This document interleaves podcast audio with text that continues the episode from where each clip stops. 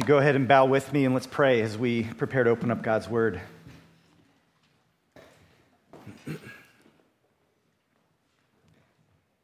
Lord, we thank you for the joy it is to gather together with your people. I'm thankful for uh, my brothers and sisters in Christ, for this family that you have put together. And even as we've already sung, we thank you for the incredible grace and the gift of mercy that you have given us. We thank you for the salvation that is ours in Christ. Although we were dead in our sins, though we were spiritually blind, slaves to our own desires and to the system of the world, you set us free. You, you came and you lived a perfect life, Lord Jesus. You died in my place, in our place.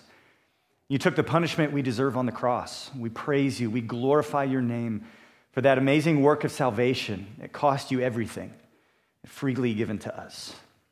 And now we serve a risen Christ who invites us to join him in a life of meaning and purpose. You give us a mission. And Lord, we believe this morning that it really is worth it to set aside and leave behind everything in this world to follow you, to take up our cross.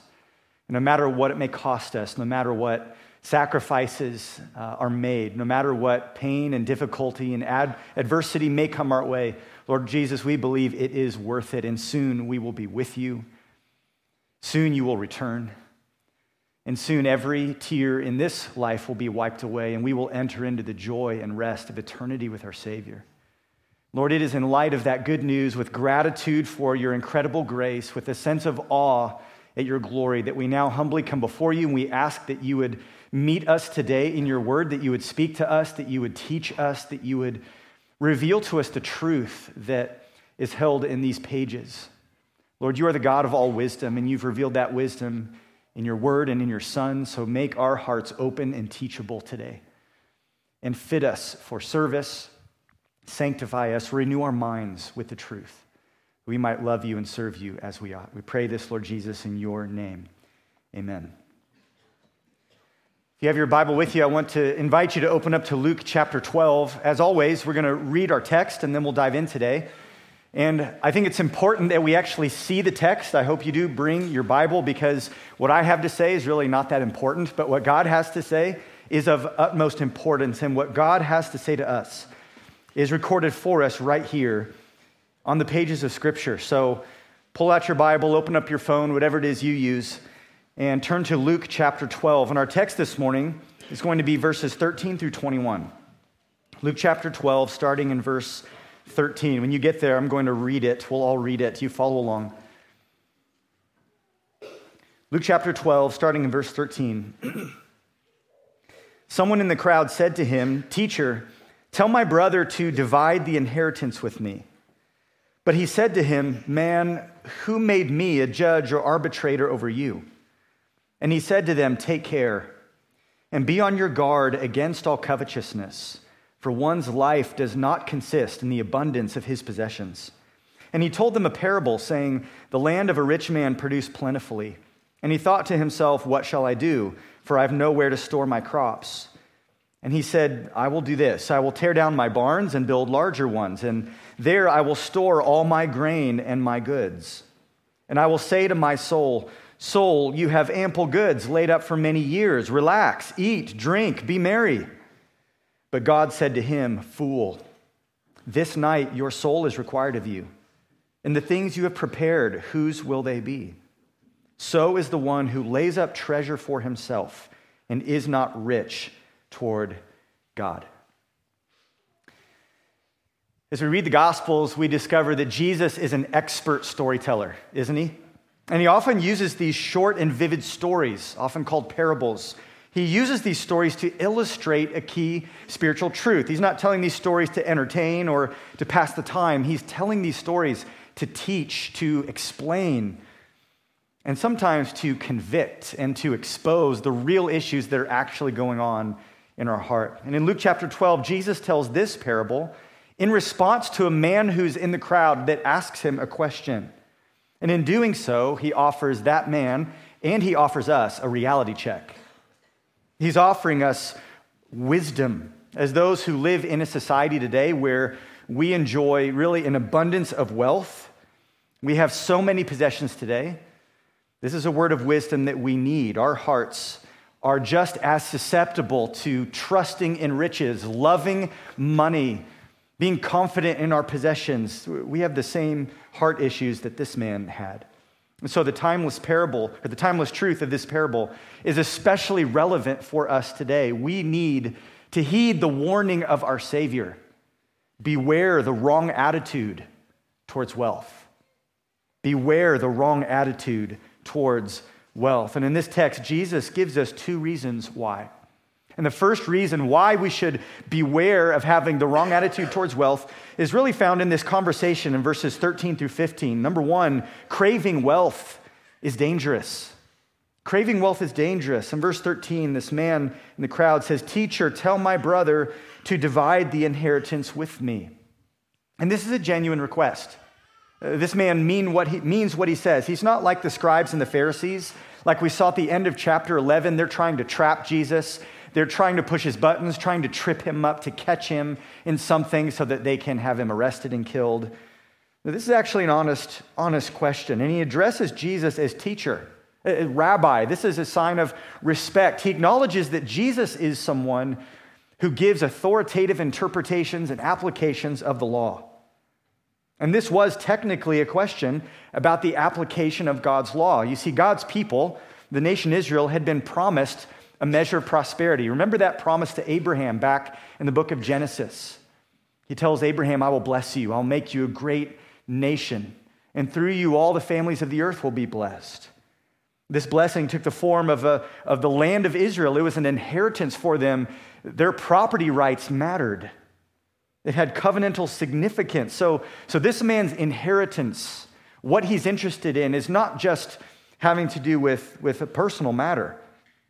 It's theologically significant. In the Old Testament, these inheritance rights for each tribe and each clan and each family within that tribe, those inheritance rights mattered. And they're actually addressed in a few places. Numbers 27, Deuteronomy 21. There was rulings given as to how property was to be passed down to the next generation. And usually the inheritance rights belonged to the oldest son. if you're an oldest son, you like that law. I'm the oldest of six. If you're not an oldest son, you probably don't like that tradition, right? But the inheritance rights belong to the oldest. However, portions would be assigned to younger siblings as well. But it was the oldest son that was usually the executor of the will. And so, as you can imagine, this provided quite the opportunity for conflict. Any of you guys ever argued with your siblings? None of you, right? Yeah, conflict. As we all know, money makes people funny. And from the time of Jacob and Esau, all the way back in Genesis, to perhaps some of your own experiences. And we can laugh at that, but it's a painful thing. For some of you, you know that. You've had to actually sort through the dividing up of an estate after parents have passed. We know conflict over an inheritance is too common. And this man appeals to Jesus to settle the disputes. He says, Teacher, Tell my brother to divide the inheritance with me. We're presuming this man is the younger brother. Well, Jesus senses that this man is not actually concerned with the true meaning and application of the law. I don't think he's actually interested in God's covenant and, and the appropriate way that things should be done. He doesn't seem even concerned about justice and fairness because he's not presenting his case, he's not laying out any arguments. He's just concerned about getting paid. He wants his cut. Notice he doesn't ask Jesus to consider any of the evidence. He just asks for the verdict, for a specific outcome. Tell my brother, he's trying to put words in Jesus' mouth. Tell my brother to divide the inheritance with me. And Jesus refuses in verse 14. He says to him, Man, who made me a judge or arbitrator over you? Jesus bluntly refuses his request. When he addresses him as man, this is a very blunt and impersonal reply. He's really holding this guy at arm's length. And he sharply points out that his mission, the mission of Christ, the reason that he came into this world was not to settle family disputes. He says, Who made me a judge or arbitrator over you? That's not why he came. He says, Listen, mister, what do you think this is? People's court? I'm not Judge Judy. This is not what I came here to do. You're asking the wrong question of me. As Leon Morris points out, Jesus came to bring people to God, not to bring property to people. But this man is not interested in the kingdom of God. He's interested in material wealth. And Jesus refuses to be used as a means to an end. He refuses to be used as leverage so that this man can get what he wants. But Jesus does more than just say no. He actually exposes what's really going on in this man's heart. Because the real issue here is not actually the disagreement between the brothers. The real issue is not how the inheritance is being divided. This, man, this man's request actually reveals something about his heart. It reveals the desires and the beliefs that are in the, in the control center of his life. His request reveals his desires and beliefs that are under the surface. And so Jesus uses this interaction with the man as a teaching moment for everyone who's gathered there. Look at the principle that Jesus gives in verse 15. He said to them, now speaking to everybody, take care and be on your guard against all covetousness, for one's life does not consist in the abundance of his possessions. This is weighty. There's, there's a double emphasis here. Notice Jesus says, Take care and be on guard. Two different words in the Greek language to emphasize you need to be careful about this. He's warning us about a grave spiritual danger, warning us about the desire for more, covetousness, as it's translated here in the ESV. Some of your Bibles might say greed. It's this strong desire to acquire more and more material possessions or to possess perhaps the things that others have, irrespective of, of need. This isn't about needs being met, it's a strong craving to have more. Jesus does not rebuke this man for his disagreement with his brother. That's at the surface level. Rather, he's rebuking him for the desires that are underneath that dispute. He knows that what this man needs is not arbitration. What this man needs is repentance. What he needs is a change of heart. His desires, his beliefs need to change. His desires need to change because, first of all, covetousness, what Jesus warns us against, is a violation of the law of God. It's a violation of the law of God. His warning here is against all covetousness, and that really echoes the comprehensive language found in the 10th commandment. If you remember the 10 commandments in Exodus chapter 20, the final one says this in verse 17 You shall not covet your neighbor's house, you shall not covet your neighbor's wife or his male servant, or his female servant, or his ox, or his donkey, or anything that is your neighbor's. It's comprehensive. Anything that belongs to your neighbor, don't covet that. Don't have this greedy, selfish desire. Man, I wish I had what he has. I think I deserve what she has. Jesus says, Be on guard. Watch out for all covetousness. Jesus isn't bringing up some little small matter. This is not some finer point of theology. This is a central tenet of the law of God. It made the top 10 list. Do not covet. And the reason it is so important, the reason that this commandment to not covet makes it in the top 10 is because it actually expresses false worship. Listen to what Paul says in Colossians 3, verse 5. He says, Put to death, therefore, what is earthly in you sexual immorality, impurity passion, evil desire, and covetousness, which is idolatry. Paul says, put to death covetousness because it's idolatry. When you covet things, when you want stuff, you are worshiping something that's not God. It's false worship. In Ephesians 5 3, Paul writes to, to that church, he says, sexual immorality and all impurity or covetousness must not even be named among you as is proper among the saints. This is something that, that we as Christians are not to tolerate. It's a serious and a dangerous kind of sin. In Mark chapter 7, verse 21, Jesus tells us that from within, out of the heart of man, comes evil thoughts, sexual immorality, theft, murder, adultery, coveting, wickedness, deceit, sensuality, envy, slander, pride, foolishness. All of these evil things come from within and they defile a person. Coveting violates God's law, it defiles you. It should not be named among you. It is idolatry. It must be put to death. That's how serious this issue is. So Jesus gives this double emphasis take care, be on guard against all covetousness. If you don't, you're actually putting yourself in grave danger. Grave danger. Listen to 1 Timothy 6 9. Those who desire to be rich fall into temptation, into a snare, into many senseless and harmful desires that plunge people into ruin and destruction. For the love of money is a root of all kinds of evils. Take note, it's not money that's the root of all evils, it is the love of money that is a root of all kinds of evils. It is through this craving that some have wandered away from the faith and pierced themselves with many pangs. You ask the question what kind of destruction does the love of money lead to? What kind of ruin are we being warned against here? What kind of pangs is Paul speaking of? Well, we can talk about how covetousness causes problems with people, like this man and his brother. And that's a problem to be sure, whether it's a toddler in the nursery right now fighting over toys, or whether it's siblings fighting over mom and dad's house, or whether it's embittered spouses fighting over assets in divorce court. Of course, craving wealth and possessions does cause human conflict, but listen, friends, those problems pale in comparison to the problems that this causes with God.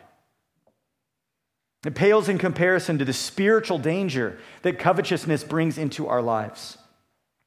In 1 Corinthians 6 9, Paul writes, Do you not know that the unrighteous will not inherit the kingdom of God? And then he describes the unrighteous. He says, Do not be deceived. Neither the sexually immoral, nor idolaters, nor adulterers, nor men who practice homosexuality, nor thieves, nor the greedy. That word greedy is the same word translated covetousness in our text. Nor drunkards, nor revilers, nor swindlers will inherit the kingdom of God. That's actually what's at stake. If your life is dominated by any of those sins in that list, if you give yourself to them without repentance, if that defines who you are, and you do not turn away, Paul says that's a description of the kind of person who will not inherit the kingdom of God.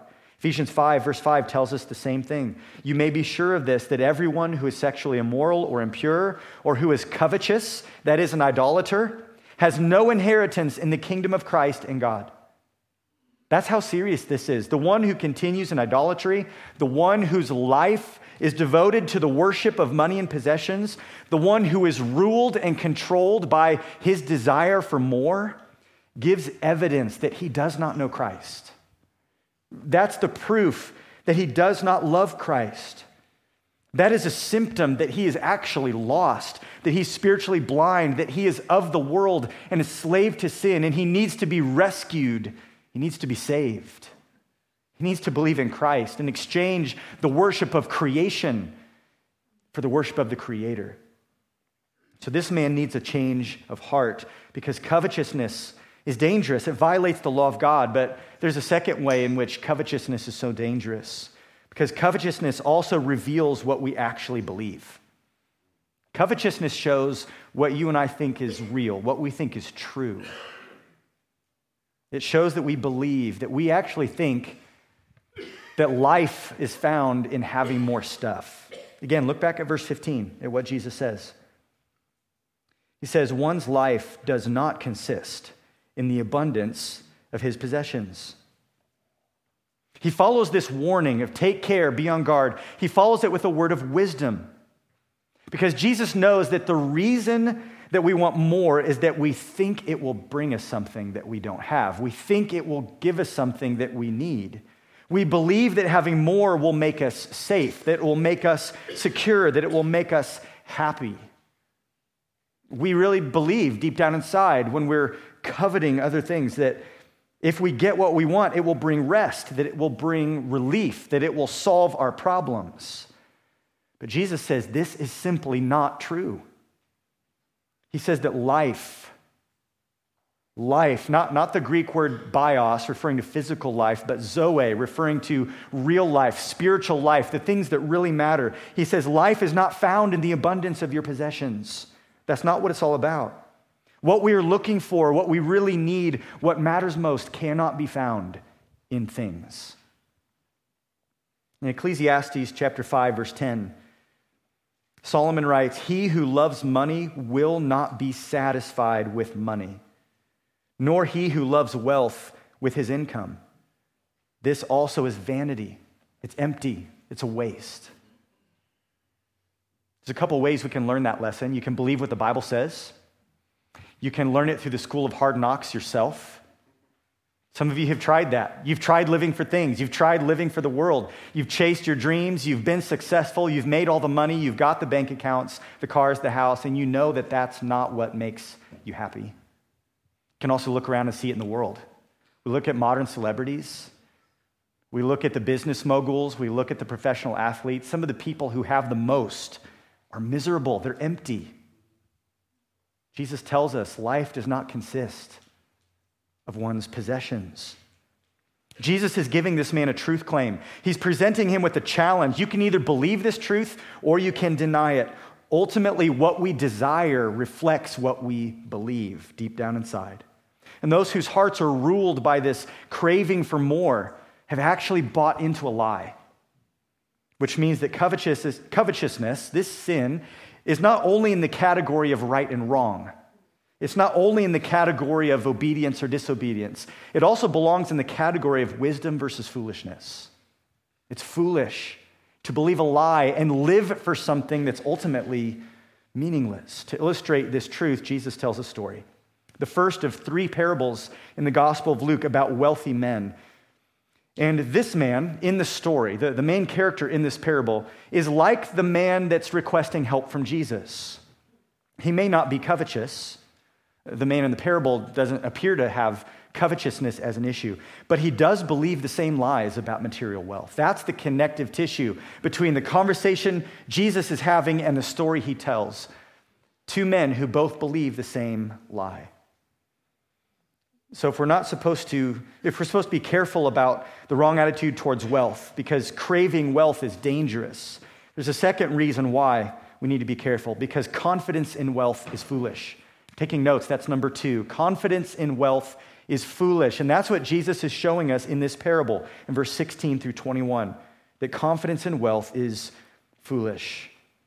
We find the situation, Jesus sort of sets the story for us in verse 16. He tells them a parable saying, The land of a rich man produced plentifully. And he thought to himself, What shall I do? For I have nowhere to store my crops. He tells this story about a man who's been greatly blessed with material prosperity. This man is rich. The land belongs to a man who is a rich man. So he's already rich. He owns a large amount of land. He's running a big farming operation. He's been very successful. So, this is what many people hope for, right? I mean, nobody goes to college hoping that they can live a life of financial hardship after they graduate, right? Nobody starts a business and just dreams of living paycheck to paycheck. Everyone wants to be successful. And this man is, the man in the story is. He has what the man in the crowd wants. He has prosperity. Now, just to clarify, there's nothing wrong with actually being rich. In fact, when we look in Scripture, we find that Job and Abraham, Isaac, Jacob, Solomon in the Old Testament are all described as godly men, righteous men who are also wealthy.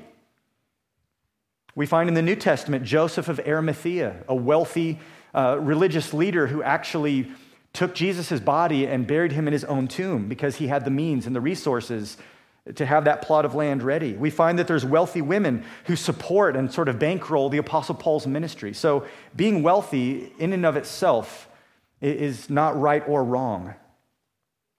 So Jesus is not condemning this man for being rich and having land. But he continues the story. The, the rich man actually gets richer. His land, verse 16, produces plentifully. He has a bumper crop. And this would have been understood by Jesus' audience as nothing short of God's blessing on this man. Prosperity was often understood as, wow, God must really be pleased with you, especially if you're a farmer. I mean, think about it. Farmers plan, farmers work hard. But in the end of the day, they're pretty dependent, aren't they, on the conditions of the soil, the right amount of sun, the, the, the right amount of rain, not too much wind. You know, they're dependent that no locusts come through, that there's no, you know, fungal infection that kind of sweeps through the, the crop. Ultimately, if they have a bumper crop, it's because God blessed them.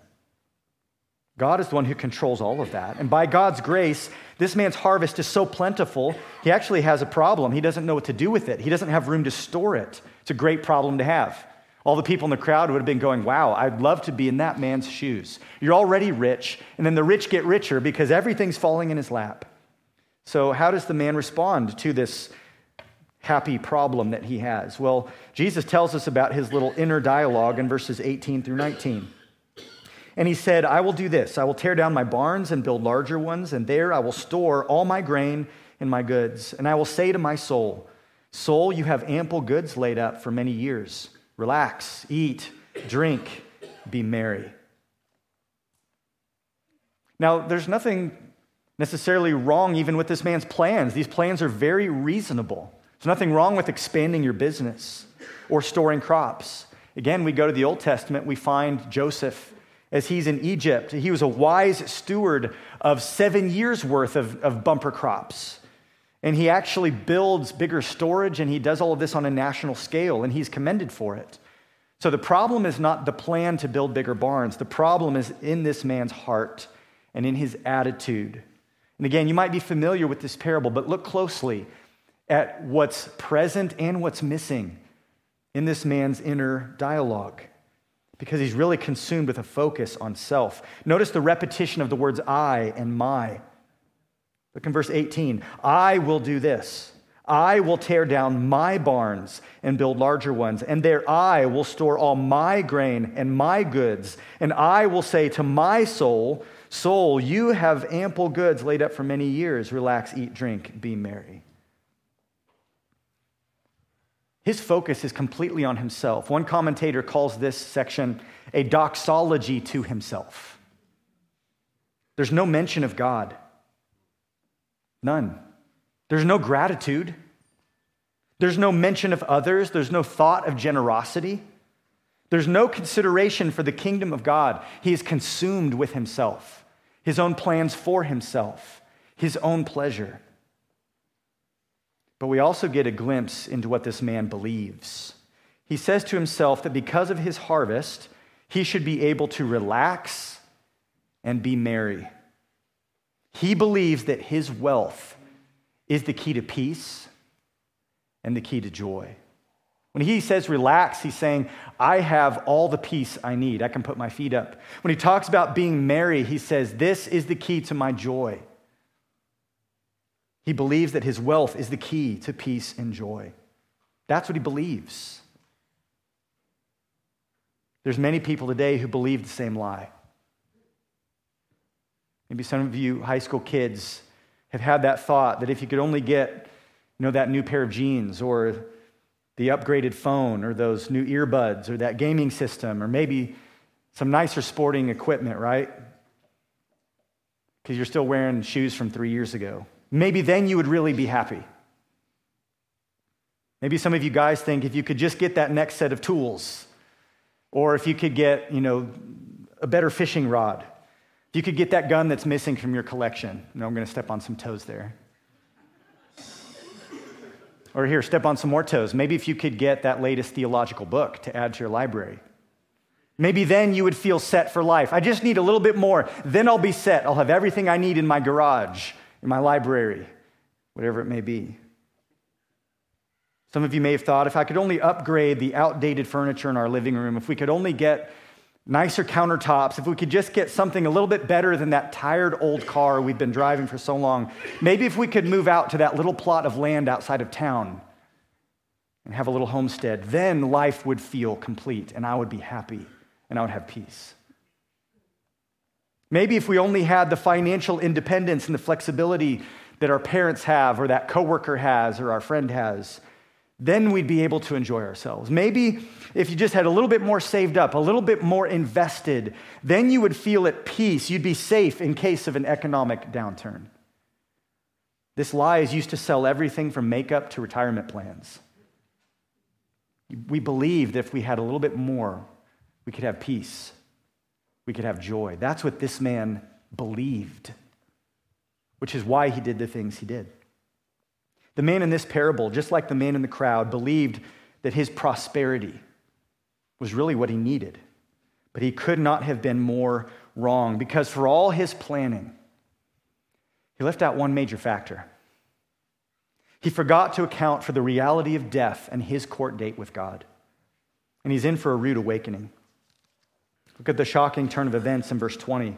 This man has had a bumper crop. He's making great plans. He feels pretty confident. He's anticipating a life of ease and joy and rest and relaxation and plenty.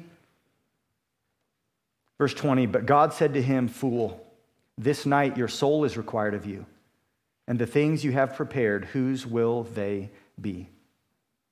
Just when he thought he was set for life, his life comes to an end. Here's the thing death doesn't care about your schedule,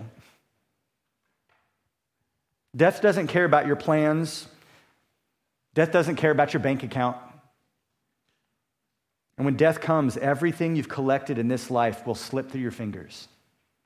Proverbs 23, verse 4 says, Do not toil to acquire wealth. Be discerning enough to desist. When your eyes light on it, it is gone. For suddenly it sprouts wings, flying like an eagle toward heaven. What a wise insight into the true nature of wealth. The words of our Lord force us to reckon with this ironic reality that everything we work for, everything we toil for here in this life, just ends up going to someone else in the end. Jesus says, Those things you have prepared, whose will they be? Solomon came to grips with this. Ecclesiastes 2:18.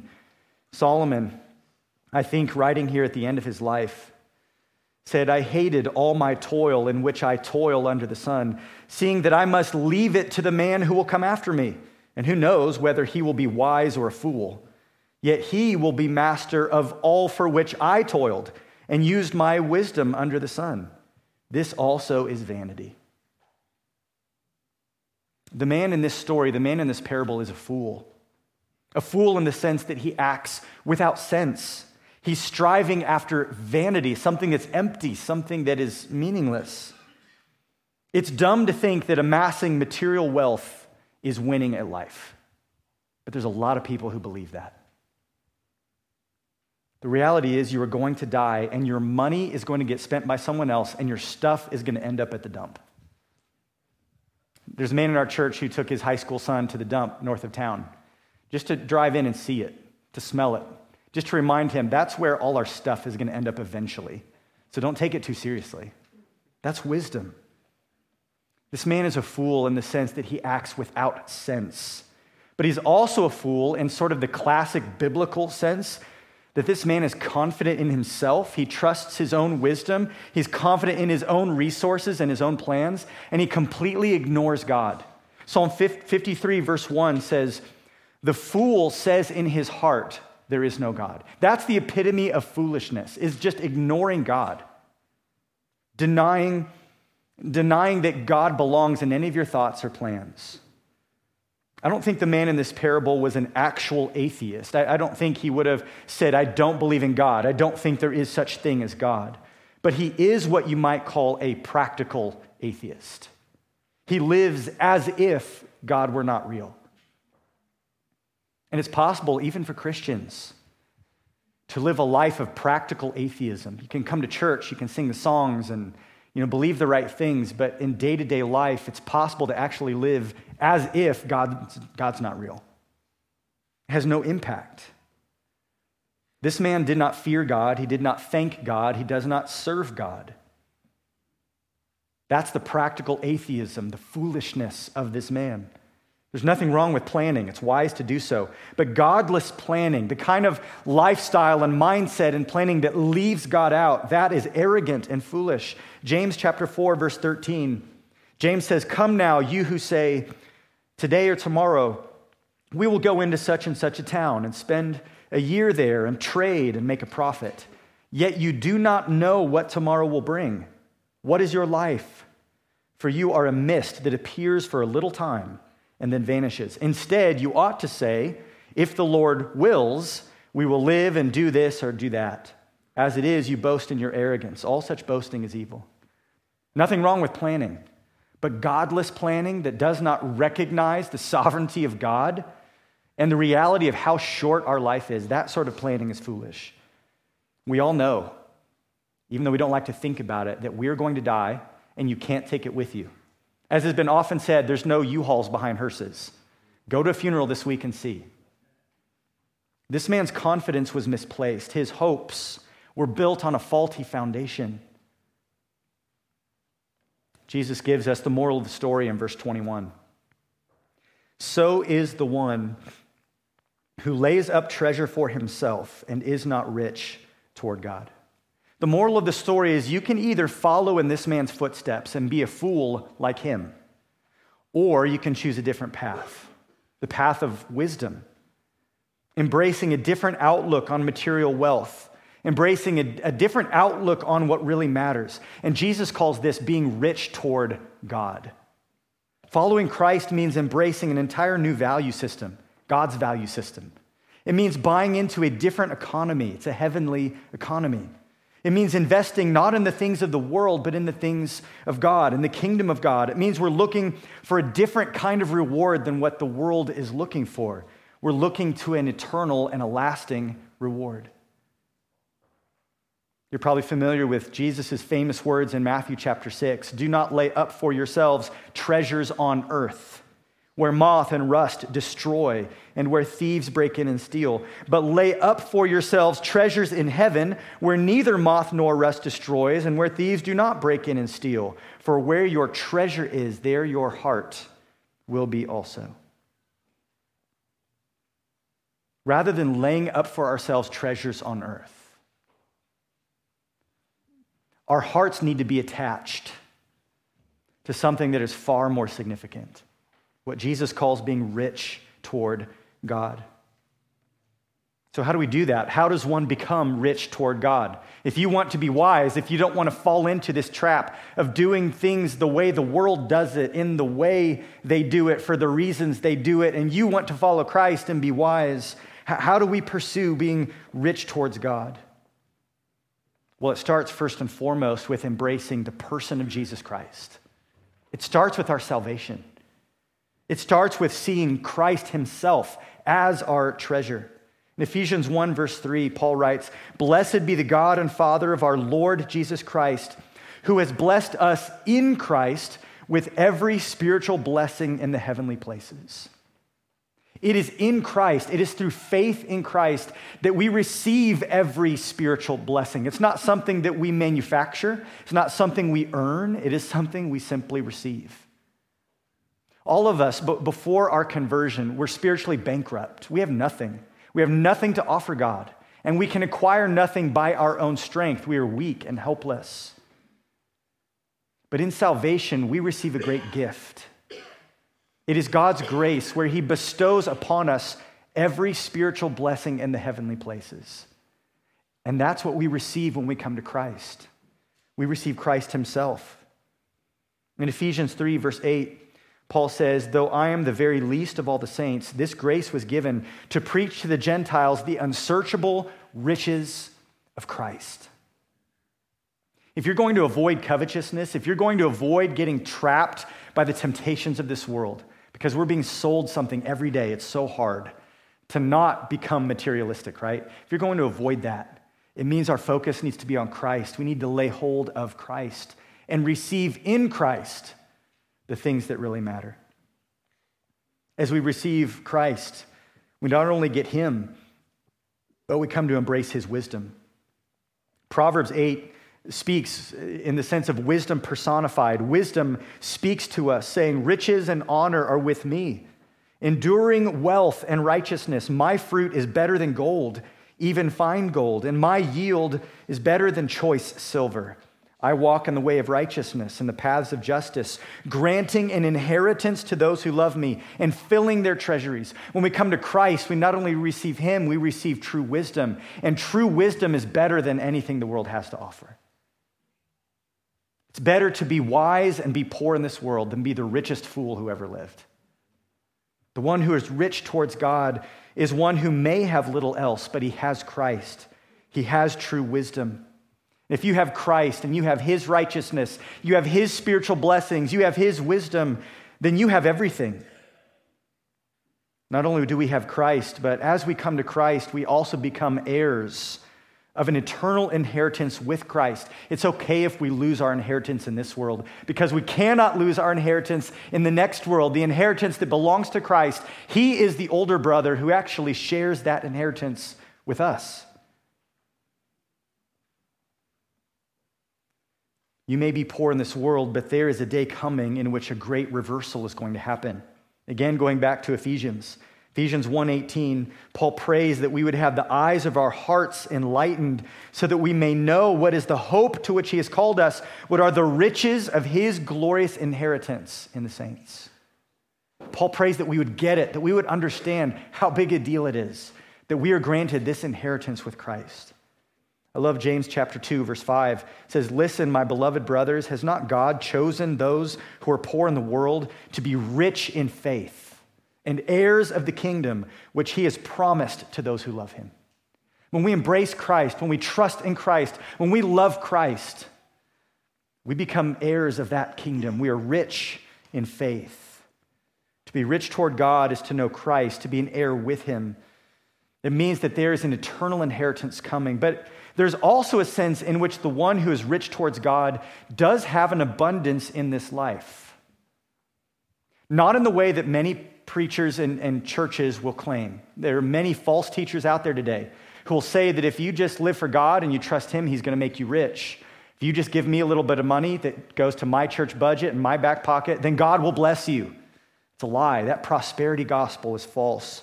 But there is a sense in which a different kind of abundance is present in the lives of those who are rich towards God. And it's not an abundance of wealth, it's not an abundance of money or things, it's an abundance of good works. Listen to 1 Timothy 6:17. As for the rich in this present age, which is probably many of us here in this room, we live in middle class America. We have so much. As for the rich in this present age, charge them not to be haughty, nor to set their hopes on the uncertainty of riches so it's not about being rich, it's about where you set your hopes. It says, Don't set your hopes on the uncertainty of riches, but on God, who richly provides us with everything to enjoy. Don't feel guilty if God has blessed you. If He's given you money and wealth, possessions, be thankful and enjoy it. Just don't set your hopes on those things. Paul continues, They, these ones who are rich, are to do good, to be rich in good works to be generous and ready to share, thus storing up treasure for themselves as a good foundation for the future, so that they may take hold of that which is truly life. There's the same emphasis here on wealth and riches, where you put your hope, and what is truly life. I think Paul had studied and thought a lot about what Jesus said. In the life of the believer, there ought to be an abundance of good works we are to be rich in good works. And in this way, we store up treasure, a reward for ourselves in heaven, and we lay hold of that which is truly life. That's what really matters. Knowing Christ, owning a share in his eternal inheritance, being rich in faith, rich in wisdom, rich in good works. This is what it means to be rich towards God. And it is so much more valuable than material wealth because it lasts. It lasts. It cannot be lost. It's not something that, that moths can, can destroy. It's not something that can rust. It's not something that can be stolen from you. It's not something that gets passed on to someone else after you die. You take it with you, it goes with us into eternity. So, how ought we respond to all this? Well, I'm going to give you just a couple takeaways. Number one, first of all, as we read this text, we need to be careful to examine our own hearts for the sin of covetousness. And if we find it there, we need to repent. We need to confess that and say, Father, forgive me. I've loved stuff too much. I've set my hopes on riches, money, wealth, worldly things. And ask Him to forgive you. And I want to challenge us a little bit here. It's really easy to read a passage like this or hear a sermon like this and think about somebody else, be like, man, my brother in law needs to hear this one wow, that guy at work, he's totally the fool that this passage talks about. But what about you? We need to examine our own hearts. We may know Christ, we may believe these things, but the reality is we still carry this fleshly impulse around with us, don't we? To, to, to reach for riches, to trust in the wrong things. And we live in a world that is saturated with the love of money. It's hard for us not to soak a little bit of that in. We need to examine ourselves.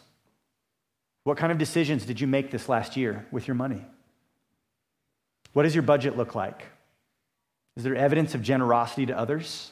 Is there evidence of a sacrificial giving to the Lord? Is there evidence of trusting God and His provision? Is there evidence that you believe peace and joy is actually found in something that money can give you? Either the security of a big bank account or all the things that money can purchase for you, the experiences, the trips, the material goods? What is it that you actually believe? We need to take inventory of our hearts. Jesus says, Beware.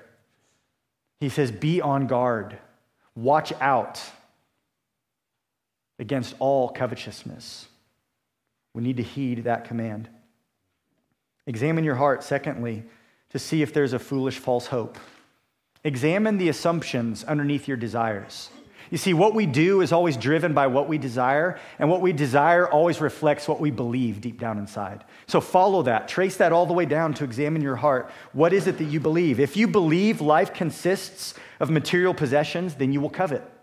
If you believe life consists of material possessions, You'll be self focused, just like the man in the parable. If you believe life consists of material goods, you will be spiritually bankrupt because you'll pursue the wrong things. To put it bluntly, if you believe life consists of material possessions, you are wrong and you are in danger. And the Bible says you are being a fool. But it's not too late to change. Perhaps today the Spirit of God is speaking to you to, to shake you by the shoulders, to wake you up to the reality of how things actually are, so that you can actually start pursuing Christ before it's too late, before you come to the day of your death, before you realize that you wasted your life. So, do you believe what Jesus says? If so, will you live like it? Will you live like it? So, examine your heart for the sin of covetousness. Examine your heart for foolish, false hopes. And third and finally, plan to pursue what really matters. The foolish man made plans, but they were the wrong plans, and he made them in the wrong way. We ought to plan instead to be rich towards God. We ought to think like Jonathan Edwards, the, American theologian a few hundred years ago. As a young man, he wrote 70 resolutions for his life. And number 17 is this Edwards writes, Resolved that I will live so as I shall wish I had done when I come to die. If you think about that on a regular basis, that'll change the kinds of plans you make. It'll change your decisions, it'll change what you value. It'll, it'll change what you do with your stuff, with wealth. We need to plan to pursue what really matters. This morning, we need to check our balances, not just your bank account, not your savings account, not your investment accounts. You need to check your spiritual account and plan to invest in what really matters. What do you see there when you check your account? Are you poor or are you rich? In, in the ways that God considers poor and rich. Perhaps you're here this morning and you don't know Christ. Perhaps as you read this parable, you realize, I'm not ready for my court date with God. I have nothing to show. Step one is admitting you have nothing to show, that admitting you have nothing to give him, and admitting that you need Christ. See, the only way that you can be forgiven of your sin, the only way you can escape God's judgment is to receive Christ. It's to trust in his work on the cross, his resurrection. Jesus Christ is the only Savior. He says in John 14, I am the way, I am the truth, I am the life. And no one comes to the Father except through me. Life is not found in possessions, life is found in Christ. So, step one to be rich towards God is confess you're a sinner and believe in the gospel. Believe that you need to be redeemed and that God has offered salvation to you in Christ. Confess your sins and cry out to Him today to change you, to save you, to set you free and to give you his riches, the riches of his grace. That's step one. And if you've already taken that step, if you've experienced the transformation of the heart that comes through faith in Christ, then let's start making plans about how we're going to invest in eternity. If you look at your own heart and find an embarrassingly empty account, and today is maybe a fresh opportunity to remember what really matters and to lay hold of Christ again by faith. Not that you have to get saved again, but letting go of the things you're clinging to in this world and instead, like the song we sang earlier today, taking up your cross to follow Jesus because you believe that it is worth it. Receive his grace, receive his wisdom, Cling to the riches that only He can provide. And devote yourself not to amassing worldly wealth and possessions, but to serving Christ and to laying up for yourself treasures in heaven. There's a day coming in which your soul will be required of you. All of us have a court date with God, all of us have death on the horizon. Are you ready for that day? Will that day for you be a day of, of loss where you lose the only things you had? Or will it be a day of gain where you enter into glory and you get to be with Christ? And you're not sad at all about all the things you went without, all the things that slipped through your fingers as you entered into eternity. I hope that day for you will be a joyous occasion and not a bitter tragedy like it was for the man in this parable. Jesus calls us to live today with our hope in the right place, to invest in what really matters with spiritual awareness and wisdom. May we as a church take this warning to heart and learn from the words of our Savior, embracing his attitude, the right attitude towards material wealth. Let's pray together. Father in heaven, this passage is so convicting because it's so easy for us to get overly excited, overly concerned, overly confident because of money, because of possessions, because of material wealth. It's very easy for us to put too much emphasis on the wrong things, to overvalue things that are so temporary in nature, and to undervalue Christ, to undervalue his kingdom, to undervalue the sacrificial way of life that actually leads to an eternal reward. Lord, I pray that you would increase our wisdom. Lord, purify us. I pray that you would drive out those foolish thoughts. Pray that you would expose and confront the wrong beliefs that sometimes creep into our hearts. Help us to embrace the wise warning from this text. Lord, we do thank you that at the end of the day, the key to spiritual wealth is not how much we do for you, it's how much you've already done for us through Christ. We thank you for the inexpressible, incomparable riches that are found in him. I thank you that for all who belong to Christ, Christ belongs to us, and we have all in him. Christ is ours, we are Christ's, Christ is God's. It's an amazing truth. May we meditate on these things and be encouraged as we seek to live faithful lives as your disciples in this age. Pray this in Christ's name. Amen.